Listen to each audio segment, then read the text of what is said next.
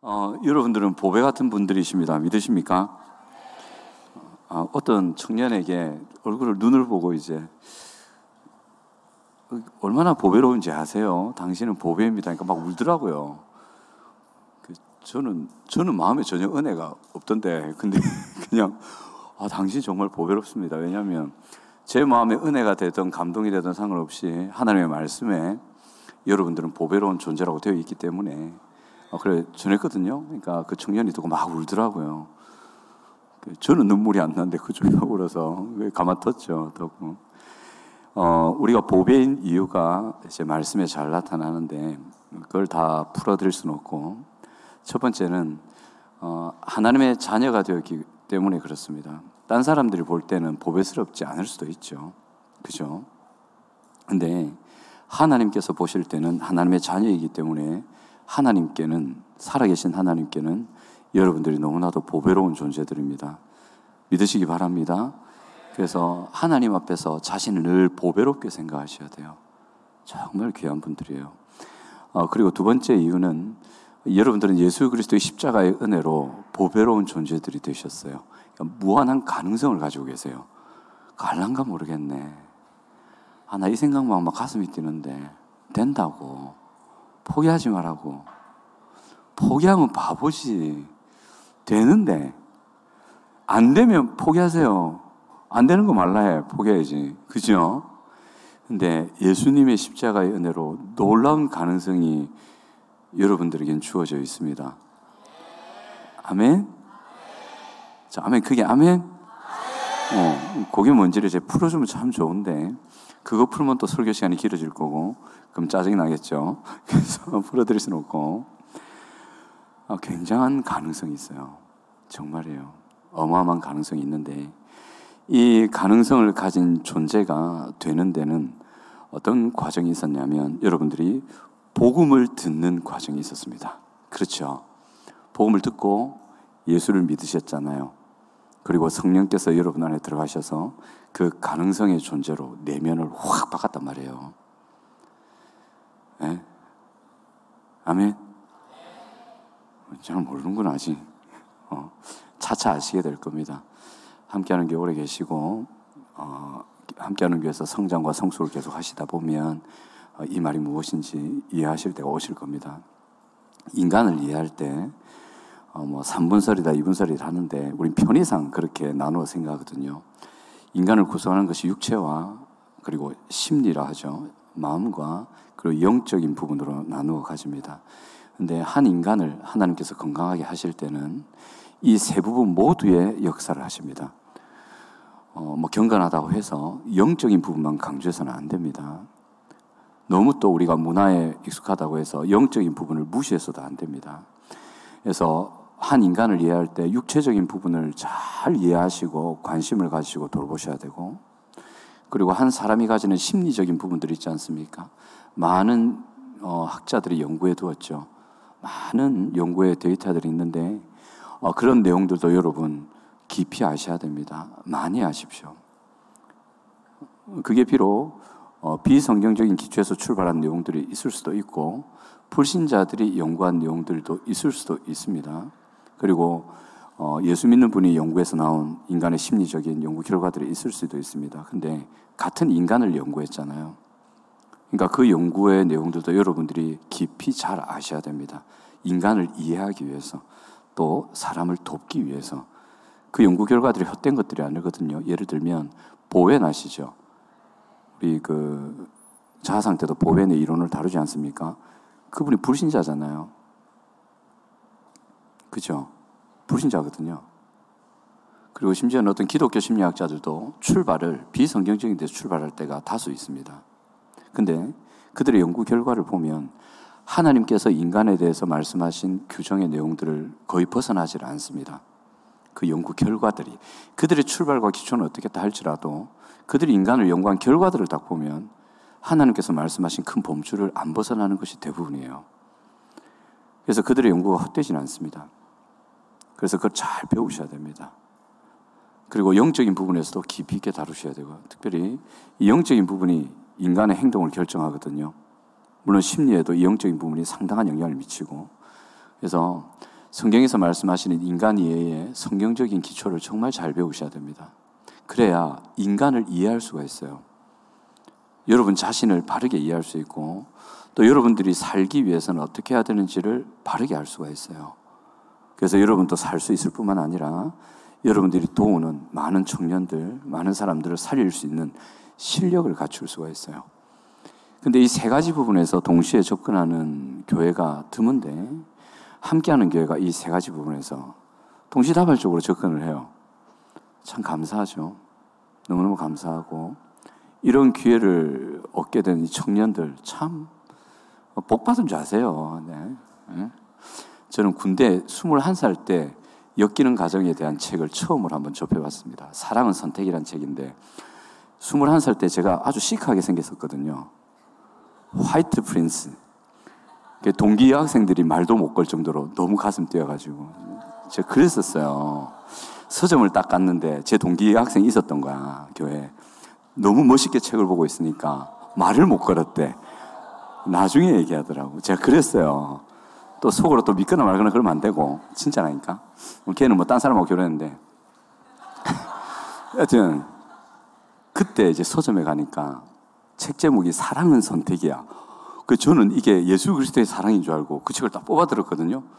대충 보도 안 하고 그냥 샀어요. 그리고 입대 다시 이제 복귀를 했죠. 휴가 때 잠시 나갔다 갔으니까. 복귀해가지고 그 책을 딱 폈는데 이게 예수 그리스도 책이 아니네. 심리학 책이네. 그러니까 기독교 상담가가 엮이는 과정에서 다룬 책이었어요. 처음에 좀 재밌더라고. 상담 실내들이 뭐 글래디스가 나오고 이러니까 막 읽다가 읽는데 막 속이 뒤집어지는 거예요. 제 얘기하는 것 같은 거예요. 막 화가 이만히 쳐들어오고 막, 막 제 안에, 아, 내가 이래서 그랬나부터 시작해서 억울하기도 하고 미안하기도 하고 온갖 감정이 올라오기 시작하는 거예요. 읽다가 덮어버렸어요. 터질 것 같아서.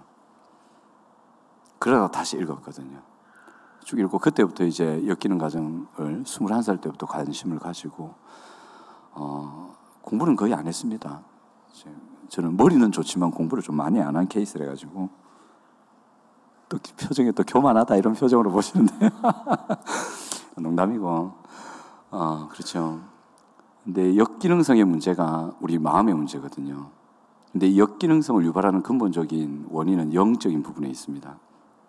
그리고 그것이 마음에 큰 영향을 미쳐서 마음의 부정적인 효과들이 나타나고 그것이 결국에는 우리의 몸과 마음과 생각들, 행동들에 영향을 미쳐서 관계를 깨뜨리게 되죠. 그래서 이게 복합적으로 다 돌아갑니다. 그래서 육체와 마음과 영혼의 관계를 잘 살피셔서 어, 특별히 함께하는 교회에서 잘 배우십시오. 나중에 얘기하겠지만 QT 학교 꼭 참여하시고 한 번, 두 번, 세 번 하셨다고 그만두시면 안 됩니다. 왜냐하면 거기서 십자가를 다루거든요. 그래서 QT 학교를 자주 참여하면 좋고 영적으로 조금 다운됐다 싶을 때는 QT 학교 할 때마다 가십시오. 할 때마다 가셔가지고 꼭 회복하시는 시간들을 가시면 참 좋습니다. 그리고 자아상이라든지 성경적 세계관이나 여러 가지 모임들 있지 않습니까? 열심히 많이 배우세요. 여러분들이 살 길입니다. 그것들이 단지 지식을 축적하는 것으로 끝나지 않습니다. 그런 지식들을 쌓아 두셔야 성령께서 그 가운데 역사하셔서 그것이 여러분들의 사상이 되게끔 만듭니다. 사상이 된단 말은 여러분들의 근원의 생각의 틀이 그렇게 바뀐다는 거거든요. 그게 바뀌면 행동이 바뀝니다. 그걸 위해서는 열심히 배우셔야 됩니다. 그렇게 하셔야 돼요. 근데 이 출발이 어디서 됐느냐? 복음을 전달받는 곳에서 출발했겠죠. 그죠? 오늘 본문도 어, 골로새서 사도 바울이 부탁하는 겁니다. 기도를 계속하고 기도에 감사함을 껴 있고 우리를 위해 기도하되 기도 제목이 이겁니다.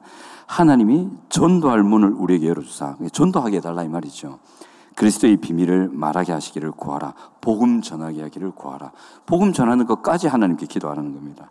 내가 이 일 때문에 매임을 당하였고 만약 그렇게 하면 하나님께서 전도의 문을 열어주시고 그리스도의 비밀을 탁 말할 수 있도록 하나님께서 은혜를 확 역사해 주시면 여러분들이 기도를 통해서 그렇게 역사해 주시면 사절 그리하면 내가 마땅히 할 말로서 이 비밀을 나타내겠다. 이래 얘기하거든요. 그래 이 그리스도의 비밀을 전달하기 위해서 이제 기도를 부탁한 거예요. 그러니까 전도와 선교를 위해서 이 사도 바울이 기도를 부탁한 거죠. 그래서 오늘 복음 그 다음에 이 복음을 전하는 활동인 선교. 이 선교가 아름다운 열매를 맺는 여러 가지 활동들이 있지만 그 중에서도 가장 핵심이 되는 기도. 이세 부분을 나눠서 한번 살필까 합니다. 어, 제가 이 설교 부탁을 어제 받았거든요. 어제 받았어요. 음, 어제 급하게 받고 전혀 당황하지 않았습니다. 왜냐하면 저는 설교를 못하기 때문에 못하는 자의 그 당당함 있잖아요. 꼴찌는 항상 행복하잖아. 그런 거.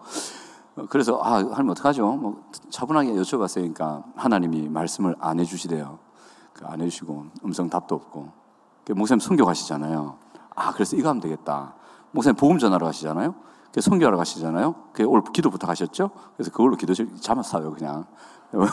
아 하면 되겠다 싶어가지고 잡고 설교 준비가 무척 짧았기 때문에 설교가 아주 길어질 수 있습니다. 이해해 주시고. 준비가 짧으면 길어져, 이게 희한해, 이게. 어, 그렇습니다. 길게 안 하도록 애쓸 테니까, 하여튼, 짧게 해달라고 마음속으로 많이 기도하십시오. 음. 어. 어, 먼저 복음을 보면, 오늘 복음을 아주 쭉 볼 텐데, 이 복음을 좀 다뤄볼게요. 이 복음 있잖아요. 이게 개인적인 구원과 공동체적 국가적 구원을 이룹니 돼. 대박인 거지. 나한테만 대박인가? 왜 이렇지? 이 복음이 들어가면 개인을 구원하고 그 복음이 들어간 공동체 가정을 구원하고 이게 확장이 되면 국가까지 구원한다니까.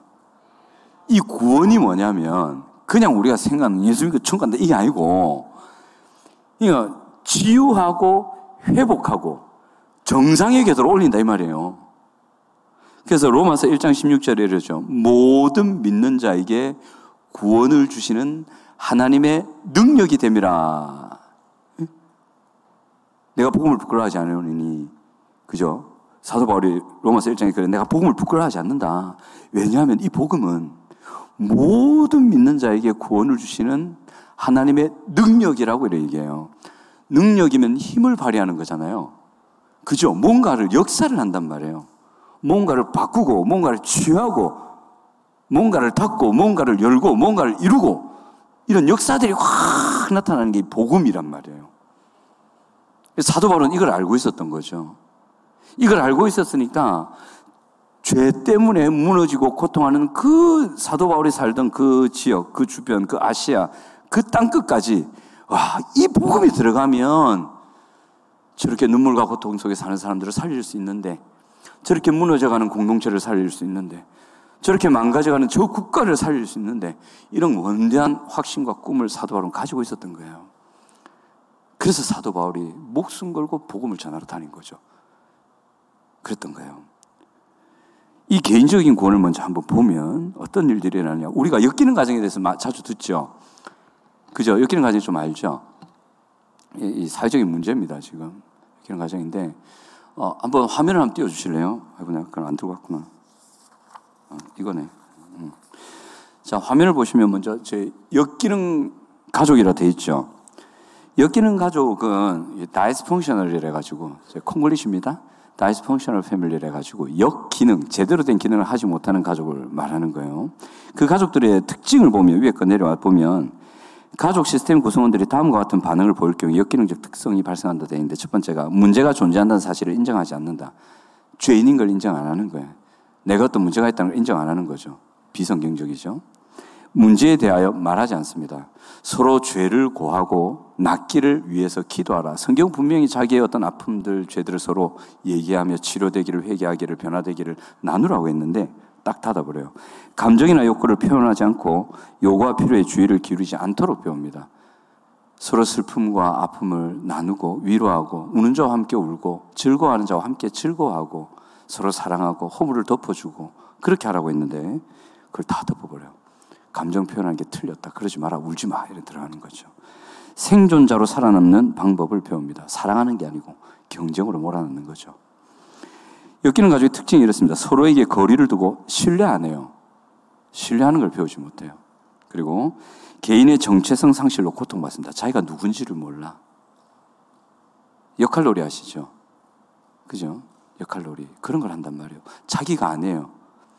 원래는 내향적인 아이인데 아빠 비유 맞춘다고 외향적인 아이로 활동하는 거예요.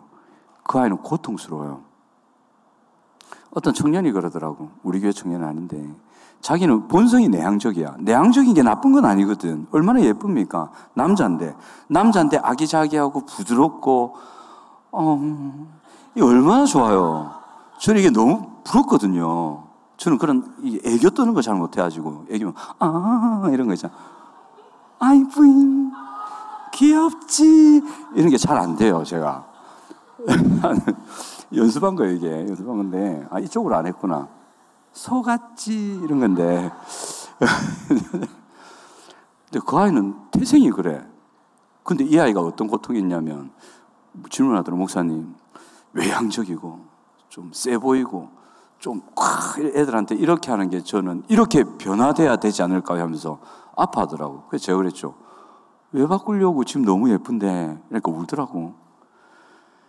외향적이어야 한다는 그 아이의 본성을 인정해 주지 않는 그런 것 때문에 이 아이는 힘들었던 것이 자꾸 아닌 것에 맞추려고 하니까 이런 걸 인정해 주지 않아요.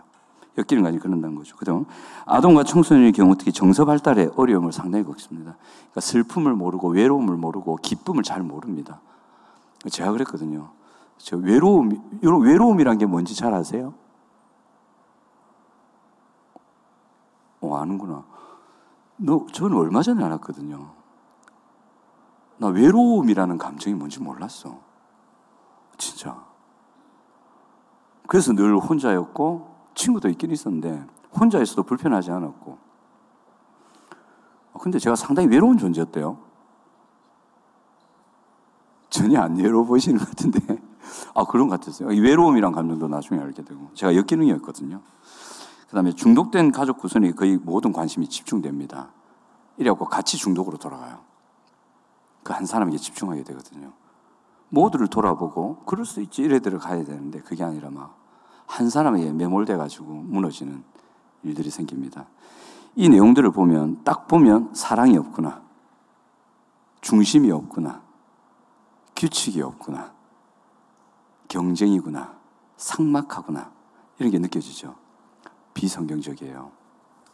그리고 숨기는 과정을 한번 볼까요? 기능적 과정을 보면 두 번째 장, 어. 사랑, 배려, 존중, 관심을 기반으로 움직입니다. 그리고 일관, 일관성 있는 행동을 통한 질서 창조를 주신데 부모님의 양육 태도가 일관성이 있어요. 이거 문제 해결과 의사결정 기술 협동 작업을 통한 균형을 추구합니다. 서로 협력한다는 거죠.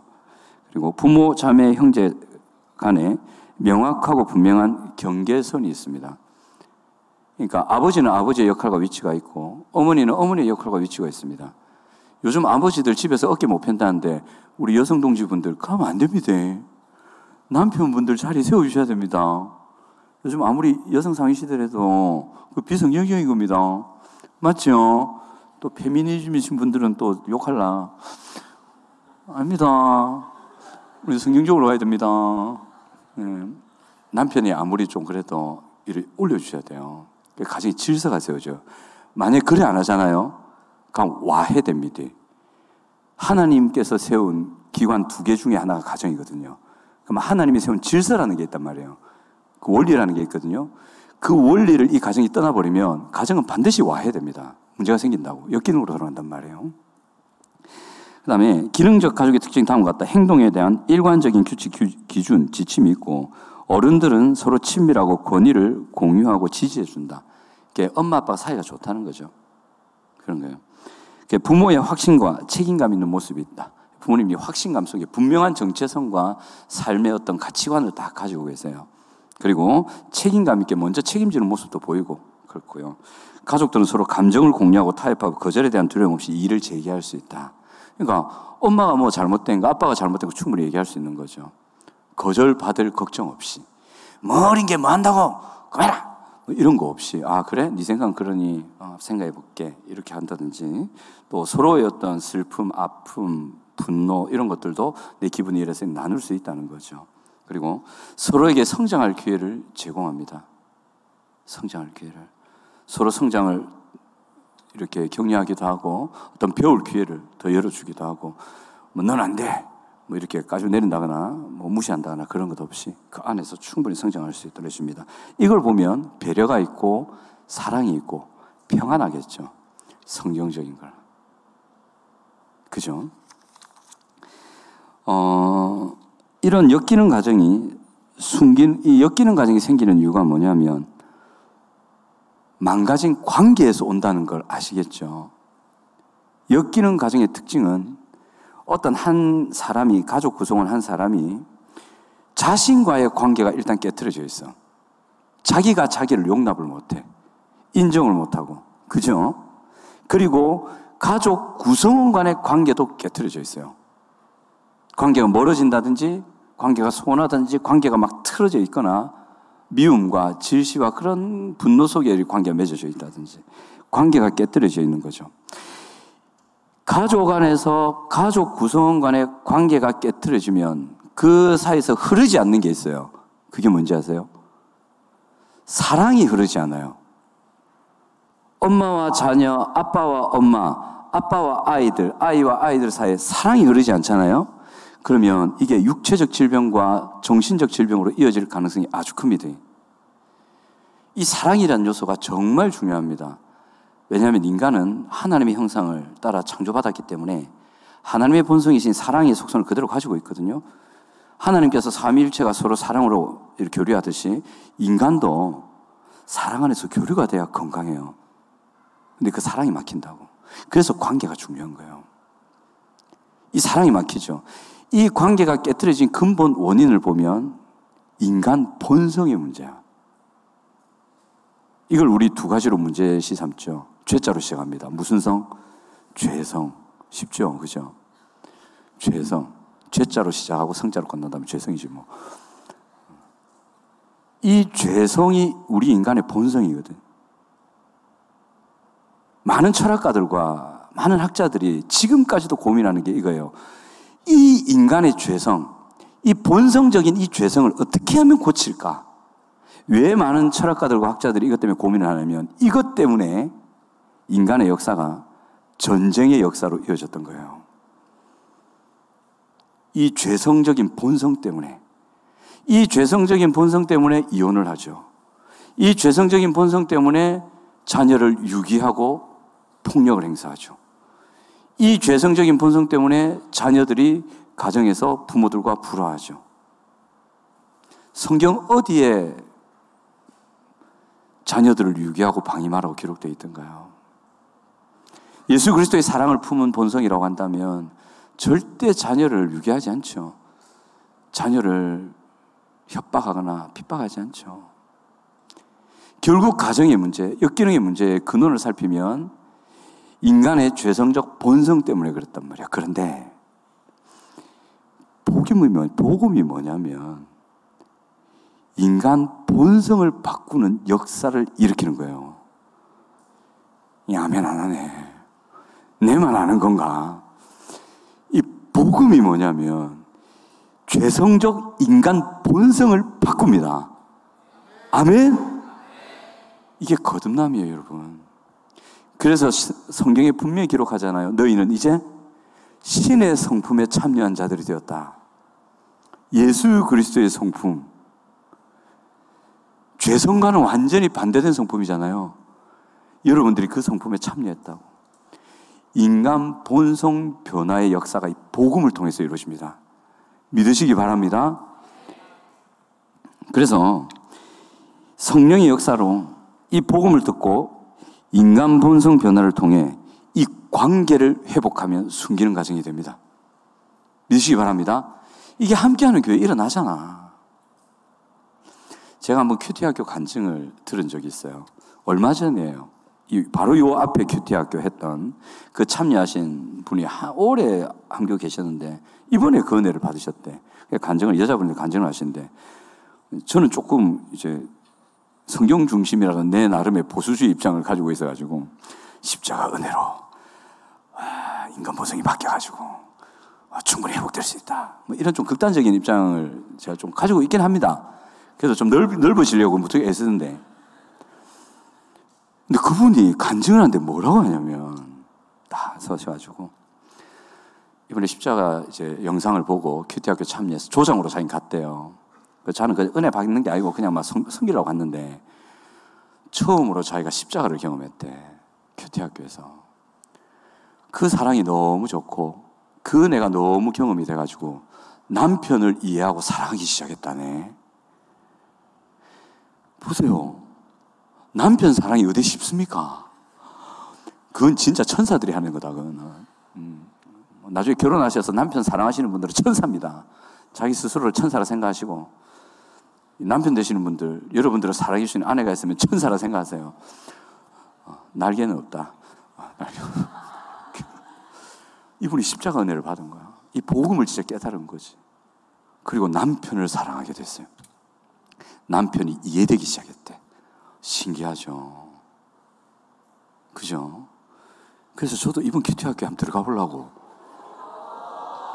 어, 난 너무 바빠가지고 저녁에 수업 있으니까 못 들어왔는데, 아, 저도 큐티학교 여러 번 했어요. 그래도 이번에 한 번 더 들어가 볼 생각입니다. 그 우리 다준 애들도 다 데리고 들어갈 생각이었는데, 십자가 좀 말라고 이 녀석들 하는데, 20세 이상이래. 아, 좀 아쉽더만. 저는 20세 이상이잖아요. 그래서 좀 나는 갈 수 있겠구나. 그러니까 이 십자가 복음이 들어가면 물론 심리적인 부분, 육체적인 부분도 우리 관심을 가지고 이제 지원을 해야 됩니다. 그 지원과 함께 어, 이런 십자가의 복음이 예수 그리스도의 복음이 한 영혼에게 들어갔을 때 관계가 회복되고 가정이 하나님의 질서로 회복되는 숨기는 가정으로 회복되는 일들이 있단 말이에요. 아멘. 이 복음이 이런 능력이 있다고. 신비하단 말이에요. 감사하죠. 근데 이 복음이 국가적인 구원도 이룬다. 어메. 자, 잠시 소개해 드릴게요. 책한권 소개해 드리겠습니다. 한국 사회의 발전과 기독교라는 책이 있어요. 한국 사회 발전에 기독교가 상당한 역할을 했습니다. 요즘 기독교가 한국 사회에 상당한 문제로 떠오르잖아요. 아닙니다. 이 한국 사회에 기독교에 감사할 줄 알아야 되는데 좀 잘못할 수도 있지 요즘에 어 그걸 갖다 너무 그래 자기는 안 하나 자기들도 막 그러면서 음, 서로 서로 좀 이해하지 근데 이 기독교가 상당한 공헌을 한국 사회에 했습니다 이 외에도 여러 가지 연구 글들이 있긴 하지만 일단 이 글을 보시면 프로테스탄트 개신교 기독교가 우리 조선의 독립과 한국의 경제 발전 민주화에 어떤 좋은 영향을 미쳤는지 어느 정도 알 수가 있어요.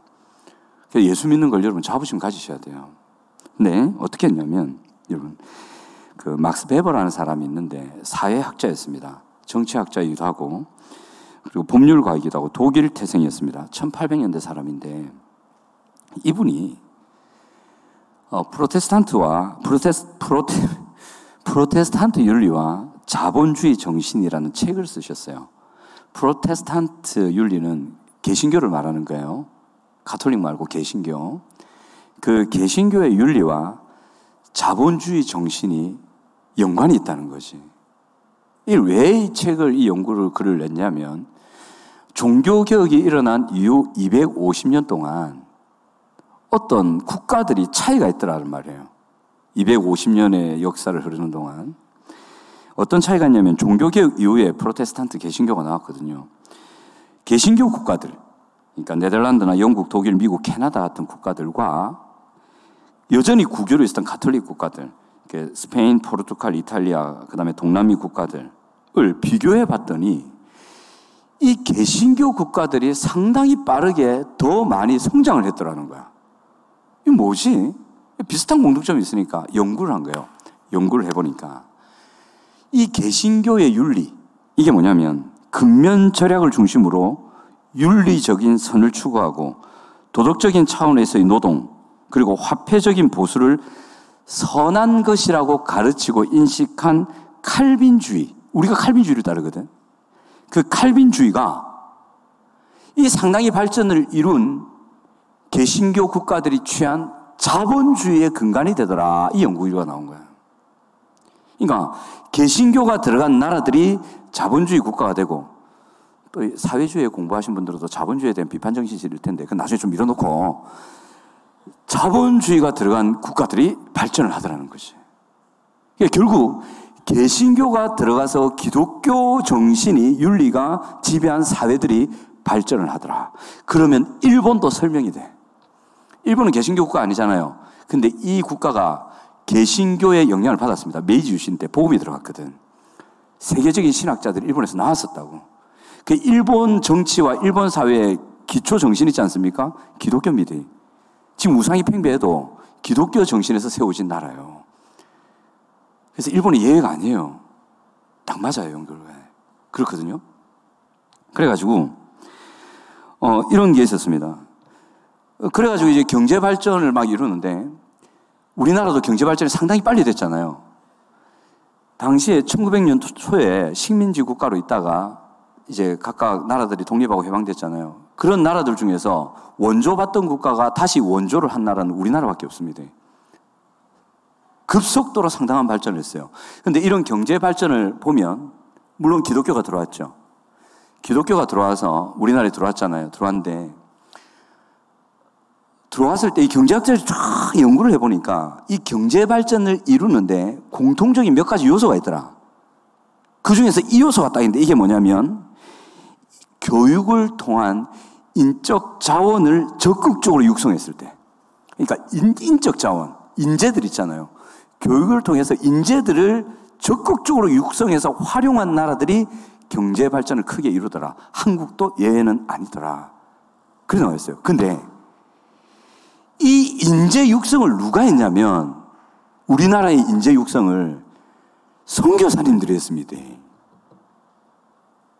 1960년대 이후에 전쟁 1951년에 일어나고 3년 전쟁 가고 완전히 폐허가 됐잖아요.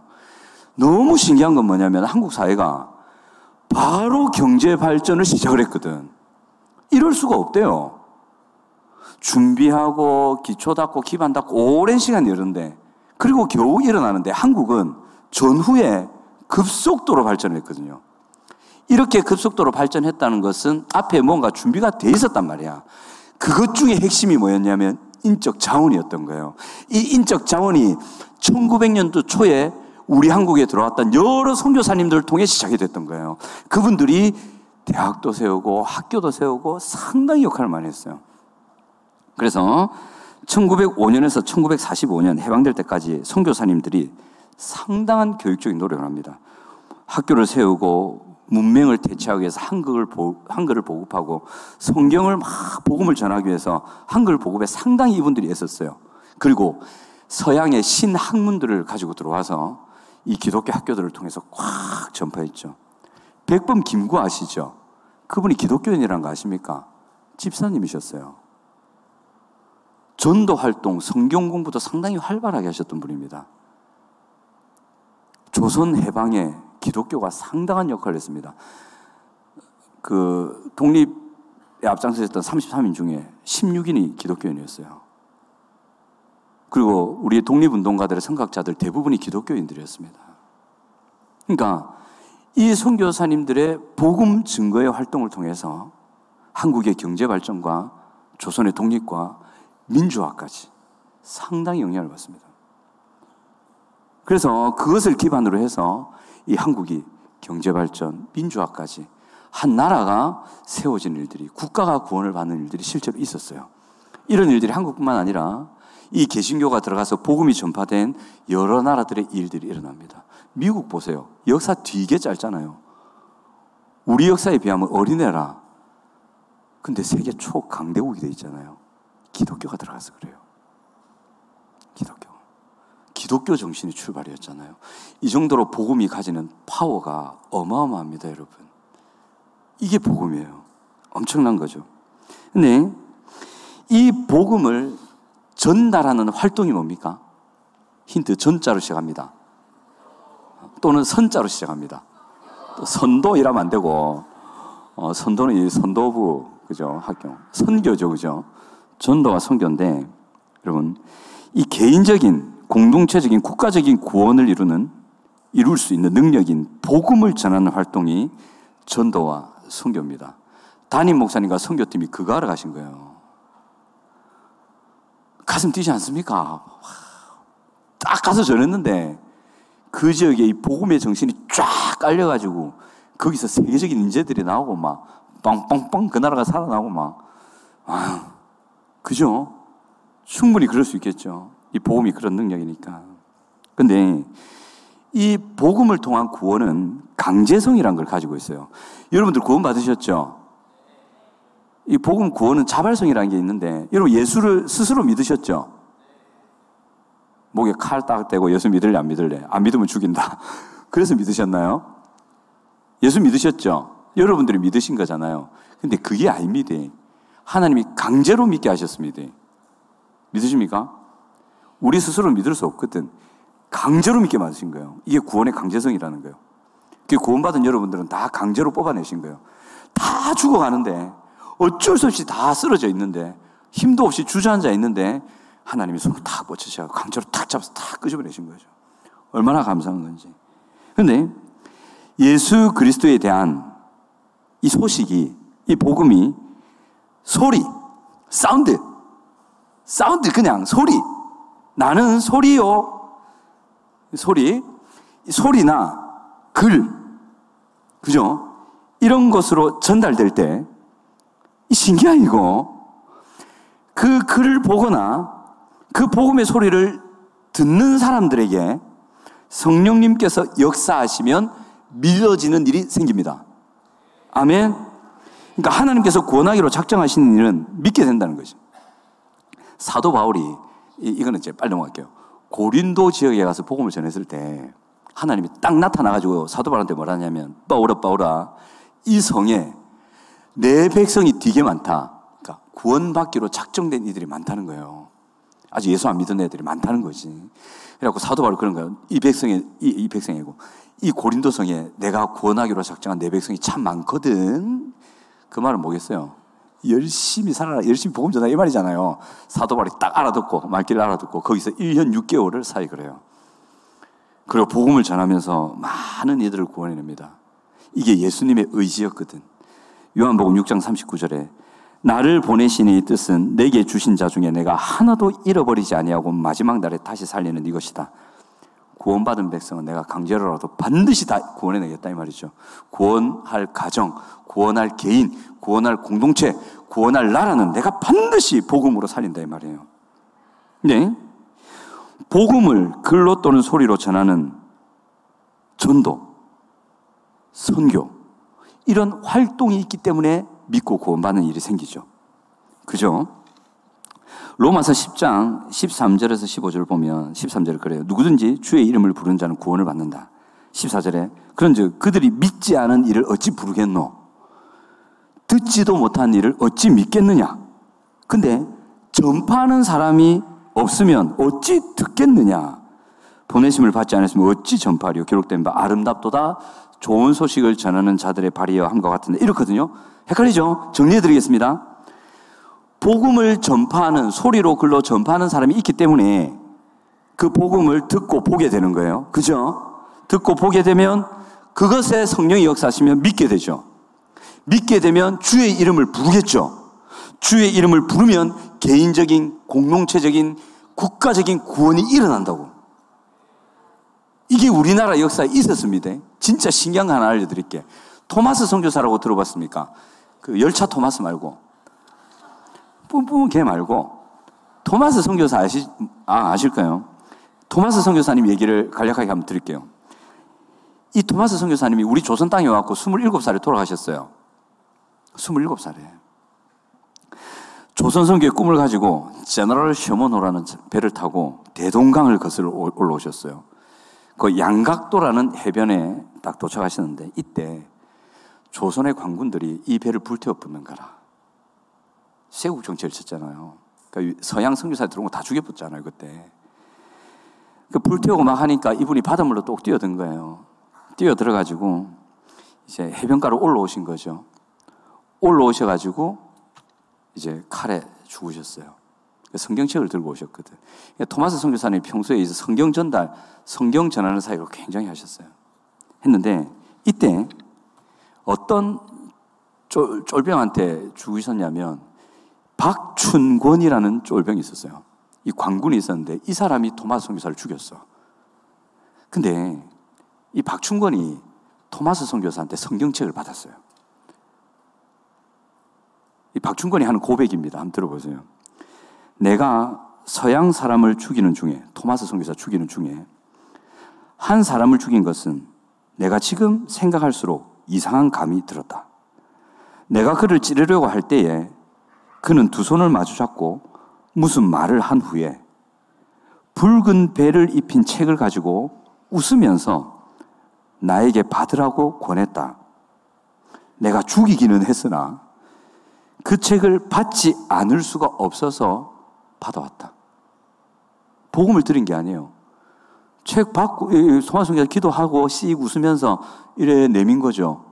받고 칼로 죽이 푼 거예요. 끝. 끝났거든요.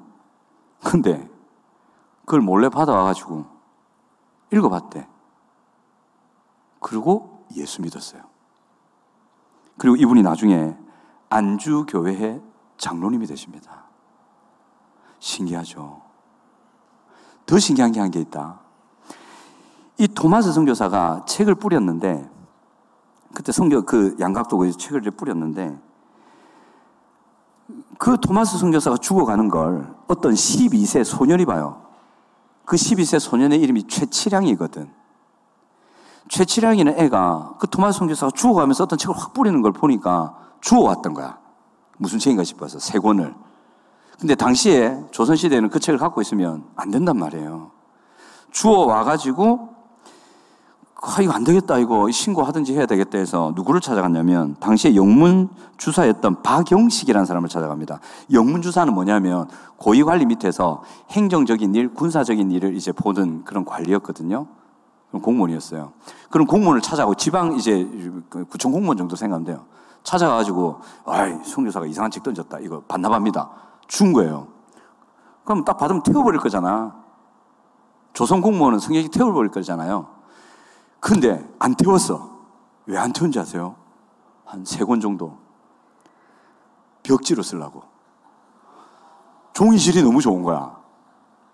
읽어보진 않고 종이질이 너무 좋았고 버리기 아까워가지고 집에 몰래 가져갖고 벽에 발라놓은 거야 이렇게 온 벽에 발라놨다가 그냥 드날날 하면서 심심풀이로 그걸 읽은 거예요 그냥 이렇게 벽에 발려진 성경을 읽다가 예수 믿었다니까 죽음 후에 영생이 있고 심판이 있다는 말씀을 읽은 거예요. 그게 성령이 역사한 거예요. 그리고 예수를 믿었어요. 예수를 영접하고 그리고 이 예수를 믿고 나서 성경으로 도배된 그 집 있잖아요. 이 집을 예배 초소로 내줬거든요. 이 예배 초소가 평양에 있는 예배 초소가 뭐가 됐냐면 평양 최초의 교회인 널다리 교회가 되고 이 교회가 나중에 뭐가 되냐면 장대현 교회가 되거든요. 이 교회가 1907년 대부흥 운동의 첫 시작이었잖아. 근데 더 놀라운 게 뭔지 아세요? 최치량, 제 말씀드렸죠. 12살 소년. 이 소년이 나중에 장성해가지고 이 교회에서 전도받고 구원을 받아요. 신기하죠? 안 신기하나? 이 뭐지? 이가 맞춰줘도 이리 맞춰지노. 토마스 선교사가 성경만 전달해서 읽다가 복음 믿고 벽지만 하는데 그거 보고 예수 믿고 12살 소년이 전했는데 몇십 년 후에 그 소년이 다시 거기 와서 복음 듣고 아 복음을 전하는 선교 활동이 그렇게 시작이 되고 이렇게 돼서 선교사님 들어오고 대부분들이 인들하고 기독교 정신이 전 우리나라에 깔리면서 학교 부분 막 일어나면서 한국 사회가 이렇게 발전할 수 있었던 겁니다. 성교 활동이 이런 역사를 이룹니다. 토마스 성교사 한 일 보세요. 뭐 했습니까? 와가지고 그냥 던지다가 짤 죽은 것밖에 더 있어요. 그의 성교 활동, 그의 복음 전하는 이 활동. 우리는 그냥 소리일 뿐, 전달자일 뿐, 글을 또 전달하는 전달자일 뿐이잖아요. 근데 그 전달 가운데 성령이 역사하시면 이런 일이 일어난다니까. 성경은 말해요. 그래서 전달하는 성교가 그 정도로 아름답다는 거예요. 전달하는 자가 없이 어떻게 예수 믿고 구원받겠냐 이거지. 이 토마스 성교사의 이 작은 성교 활동이 이분의 이 꿈이 그의 성교 활동을 통해서 오늘날의 대한민국이라는 어마어마한 국가적 구원까지 이루어냈단 말이에요. 감사하죠. 이 성교 활동을 하러 담임 목사님이 가셨습니다. 작게 보이죠? 어, 크게 보입니까? 크게 보일 수도 있어요. 이 귀한 활동을 하러 가셨단 말이에요. 소리로, 글로, 고생하며. 걱정 마십시오. 거기는 이제 칼은 없습니다. 예, 죽으시진 않을 거예요. 살아 돌아오실 건데. 근데 이런 성교의 활동이 성령의 역사와 구원으로 이루어지기 위해서는 반드시 성령 하나님께서 역사하셔야 되겠죠. 그죠? 역사하셔야 되는데 그걸 위해서 뭐가 필요하느냐? 지금 복음 했고 성교 했고 지금 뭐가 남았어요? 기도 남았죠. 기도해야 되는 게.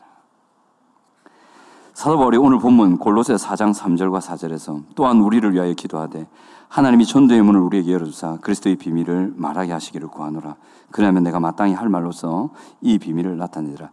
전도의 문을 여시고 그리스도의 비밀을 말하게 하시고 영혼을 구원하시는 것은 하나님께서 주도하시는 역사입니다. 믿으시기 바랍니다. 사람이 하는 게 아닙니다. 사람은 도구로 쓰일 뿐. 근데 성령의 은사 가운데 지식의 말씀의 은사와 지혜의 말씀의 은사 들어보셨나요? 있어요. 지식의 말씀의 은사와 지혜의 말씀의 은사가 있는데 복음을 담대히 복음의 원리를 잘 전달하는 이 지식의 말씀, 지혜의 말씀, 말씀을 전달하는 이것도 성령의 은사와 은혜의 영역 속에 들어가 있다는 것이 사람의 지혜로 되는 게 아니에요.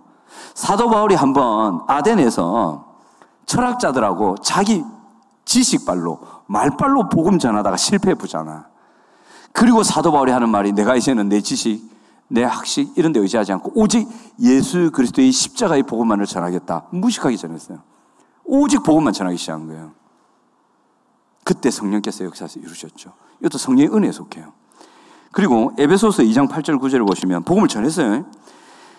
너희는 그 은혜에 의하여 믿음으로 말미암아 구원을 받았으니 이것은 너희에게서 난 것이 아니요 하나님의 선물이라. 같이 읽어볼까요? 9절 시작. 행위에서 난 것이 아니니 이는 누구든지 자랑하지 못하게 함이라. 시간이 없을까봐 빨리 가는데 제가 읽는데 예수 복음을 전했어요. 근데 예수를 믿죠. 이것이 사람이 설득해서 된 게 아니라고. 행위를 따른 게 아니라고요. 오직 성령 하나님 예수 그리스도의 은혜, 그 역사, 믿게 하시는, 납득되게 하시는, 받아들일 수 있게 만드시는 그 은혜에 의해서 예수를 믿었다는 거죠. 음, 그 소리를 듣고 그 글을 읽고 그게 사실이라고 믿어지는 그 성령 하나님의 은혜 역사 때문에 믿어졌다는 거죠. 그죠? 이게 고린도전서 12장 3절에 정확하게 기록되어 있습니다. 고린도전서 12장 3절. 고린도전서 12장 3절. 음, 한번 띄워주실래요? 같이 읽어봅시다. 시작. 그러므로 내가 너희에게 말리노니 하나님의 영으로 말하는 자는 누구든지 예수를 저주할 자라 하지 아니하고 또 성령으로 아니하고는 누군지 예수를 주시라 할 수 없느니라. 보세요. 성령으로 아니하고는 하나님의 영으로 아니하고는 예수를 주님이라고 절대 할 수 없다. 그러니까 성령의 역사가 아니고는 이 일이 안 일어난다는 거죠. 하나님께 속한 일이란 말이에요. 그런데 그러면 성령의 역사하고 기도하고 무슨 연관이 있는가? 자, 어, 누가, 누가복음인데 제가 읽어드릴게요. 너희가 악할지라도 좋은 것을 자식에게 줄줄 알거든. 아시죠? 구하라 찾아라 두드리라. 그럼 너희한테 빡빡빡 구해질 것이고 찾을 것이고 열릴 것이다. 그 구절 아시죠? 그리고 뭐라고 하시냐면 악할지라도 좋은 것을 자식 주, 주시는데 하물며 너희 하늘 아버지께서 구하는 자에게 뭘 준다 돼 있어요? 성령을 준다 돼 있어요. 딴 데서는 구하는 걸 준다 돼 있거든. 좋은 걸 준다 돼 있거든. 근데 누가 보면 열어 돼 있다. 구하는 자에게 성령을 준다 딱 돼 있어요.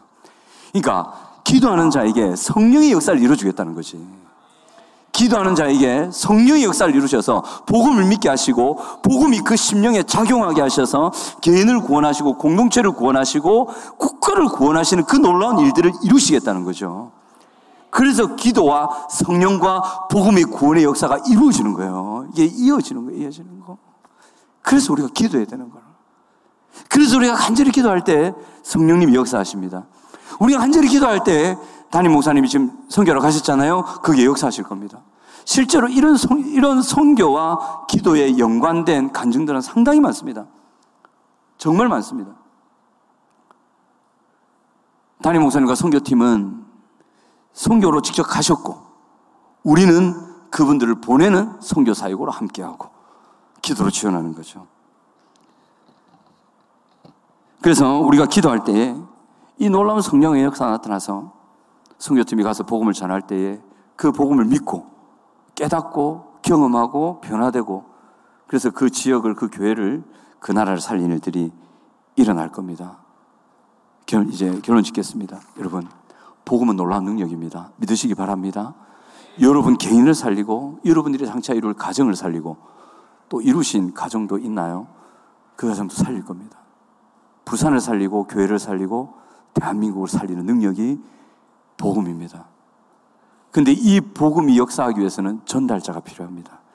그것이 성교의 활동이고 그 성교의 활동을 통해 성령이 역사하셔서 실제로 복음의 역사를 이루는 것이 성령님인데 그 성령님의 역사는 우리의 기도를 통해서 이루어진다는 거죠. 그래서 우리는 기도해야 합니다. 요즘 청년분들 새벽 기도 많이 나오시대. 아멘. 열심히 웃고 마세요. 이 말은 무슨 말이겠습니까? 어디 나오라는 말일까? 어, 새벽 기도 나올 수 있는 분은 나오십시오. 새벽에 기도를 하나님 들으십니다. 그럼 아침에 기도는 안 들으시냐? 들으십니다.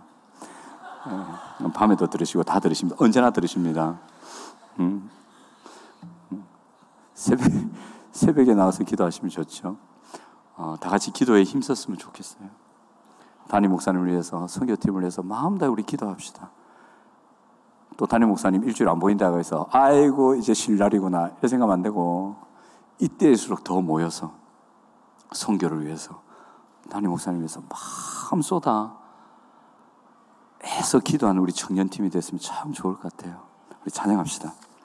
우리 능력의 이름 예수, 치유의 이름 예수, 권능의 이름 예수 찬양하면서 우리에게 구원을 주시는 그 복음 예수 그리스도를 기억하며 우리 찬양 같이 합시다.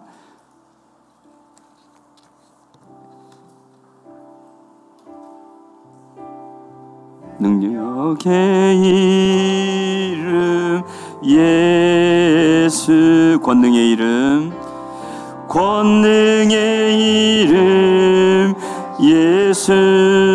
모든 강력을 모든 강력을 파하는 예수. 생명 되신 예수. 능력의 이름 예수 다시 합시다. 능력의 이름 권능의 이름 권능의 이름. 모든 강력을 파하는 예수 생명 되신 예수 능력의 이름 예수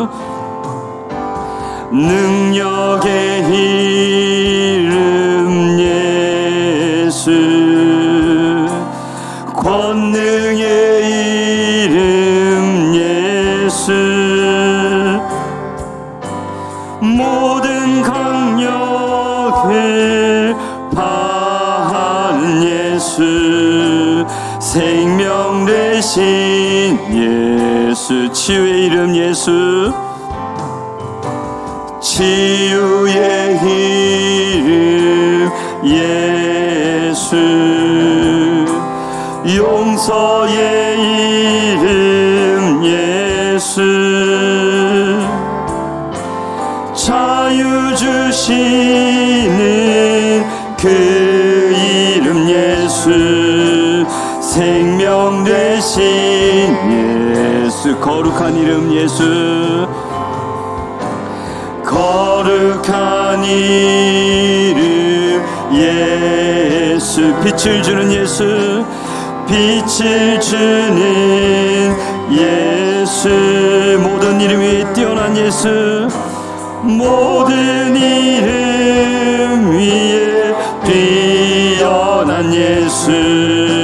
생명 되신 우리 능력의 이름 예수 찬양합시다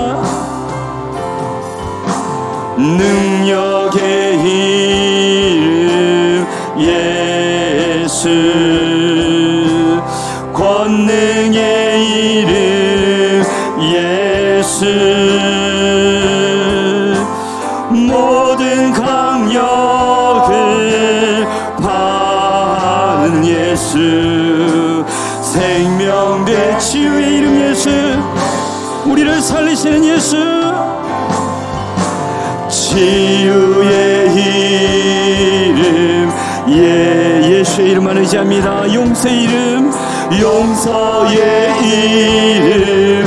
예수 자유를 주시는 그 이름.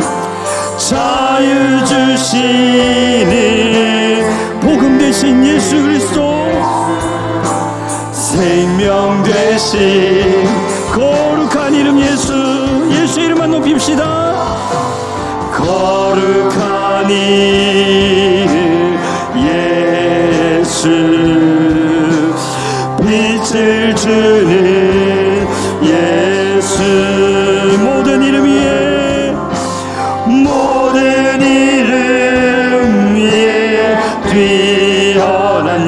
예수 생명 대신 우리 마지막으로 능력의 이름 예수 믿음으로 복음 대신 예수를 부릅시다. 능력의 이름 예수 예수의 이름으로 권능의 우리를 구원하실 예수 그리스도. 모든 강력을 파하시는 모든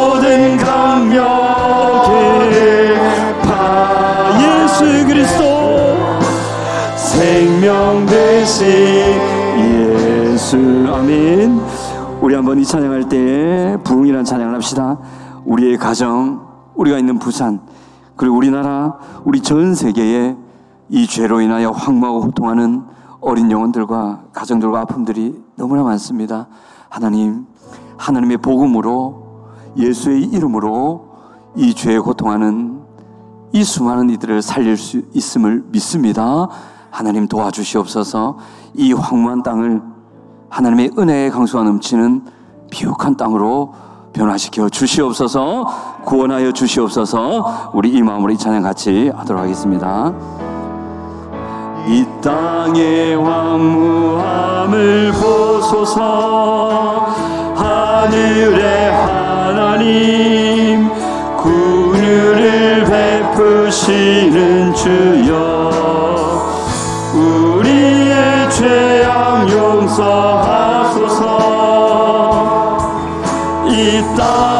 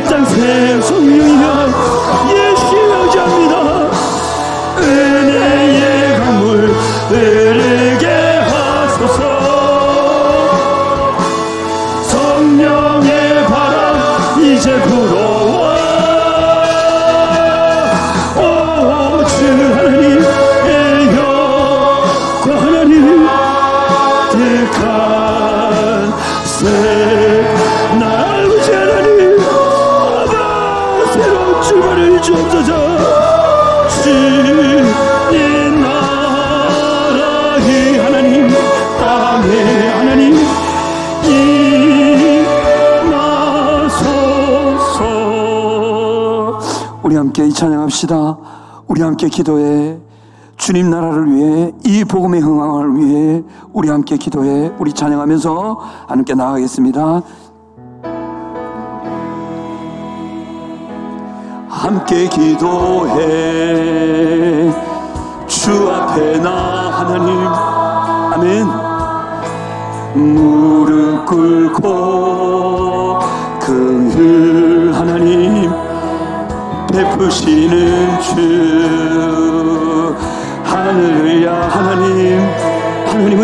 구합니다. 주 오직 예수의 이름을 구합니다.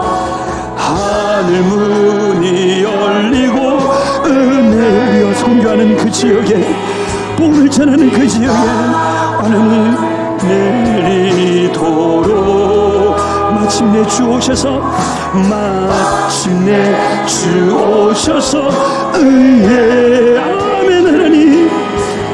우리 위에 불 없이 우리 함께 기도해. 우리 오 주님 함께 기도해.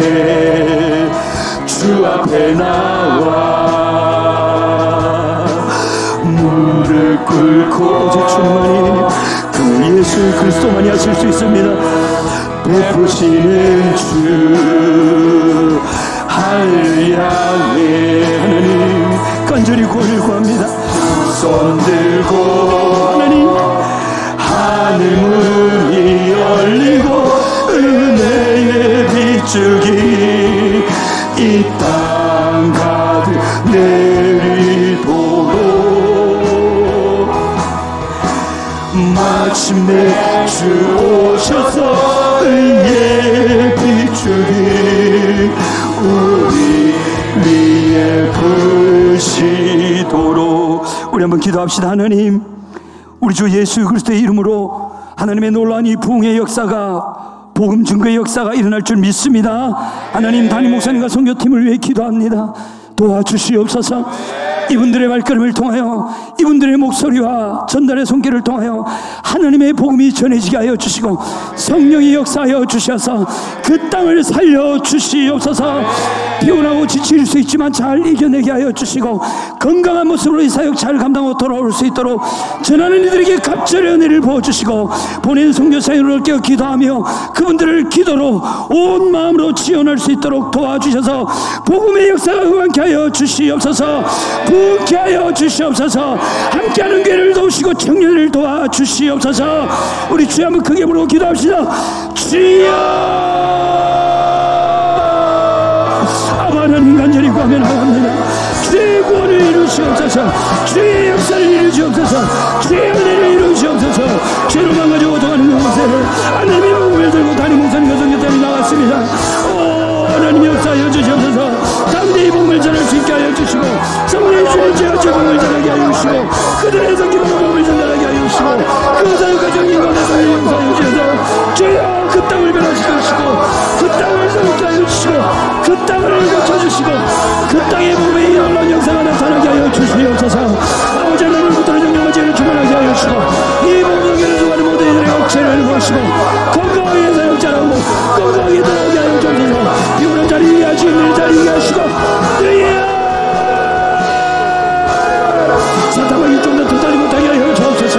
주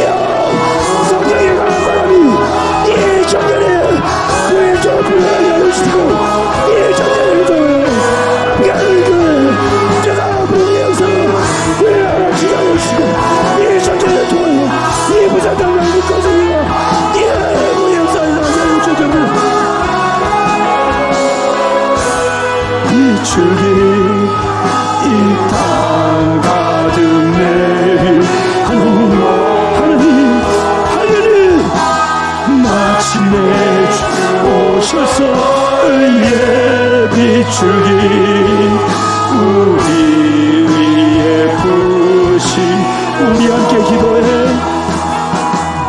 우리 기도합시다.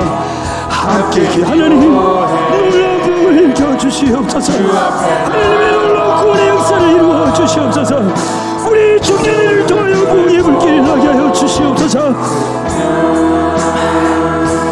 베푸시는 주 하나님 하나님 하나님 두 하늘 문이 열리고 하늘 문이 열리고 은혜의 오직 주 예수만 의지합니다 주님만 이루십니다 주여 그 문을 베푸시옵소서 마침내 주 오셔서 의의 비추기 우리 불 하늘 문이 열리고 은혜의 빛을 내 하늘 문이 열리고 은혜의 빛을 기이땅 갓때리도록 마침내 주님 오셔서 마침내 주 오셔서 은혜의 빛을 기 우리 위 부시도록 예수님 오직 예수만이 우리를 살리실 수 있음을 고백합니다. 우리를 극률히 여기시는 주님 은혜에 베푸실 줄 믿습니다. 이 청년회에 놀라운 부흥의 역사를 허락하여 주시옵소서. 청년회를 통하여 함께하는 교회가 더욱 흥왕케 하시고 청년회를 통하여 이 부산 지역과 이 한국 땅이 하나님의 복음으로 흥왕케 되는 역사를 허락하여 주시옵소서. 하나님 귀한 예물 하나님께 드립니다. 하나님의 나라를 위해 그 애쓰고 힘써 모은 재물 드립니다. 이거 받으시고 하나님 나라를 위하여 귀하게 쓰이게 하옵소서. 드리지 못한 손길 마음 드립니다. 그 마음도 받아주시고 그 온 인생이 하나님 나라를 위한 귀한 인생이 되도록 도와주시옵소서. 지금은 우리 구주 예수 그리스도의 은혜와 아버지 하나님의 사랑과 성령님의 교통하심이 이 자리에 있는 모든 하나님의 청년들에게 지금부터 영원토록 함께 있을지어다.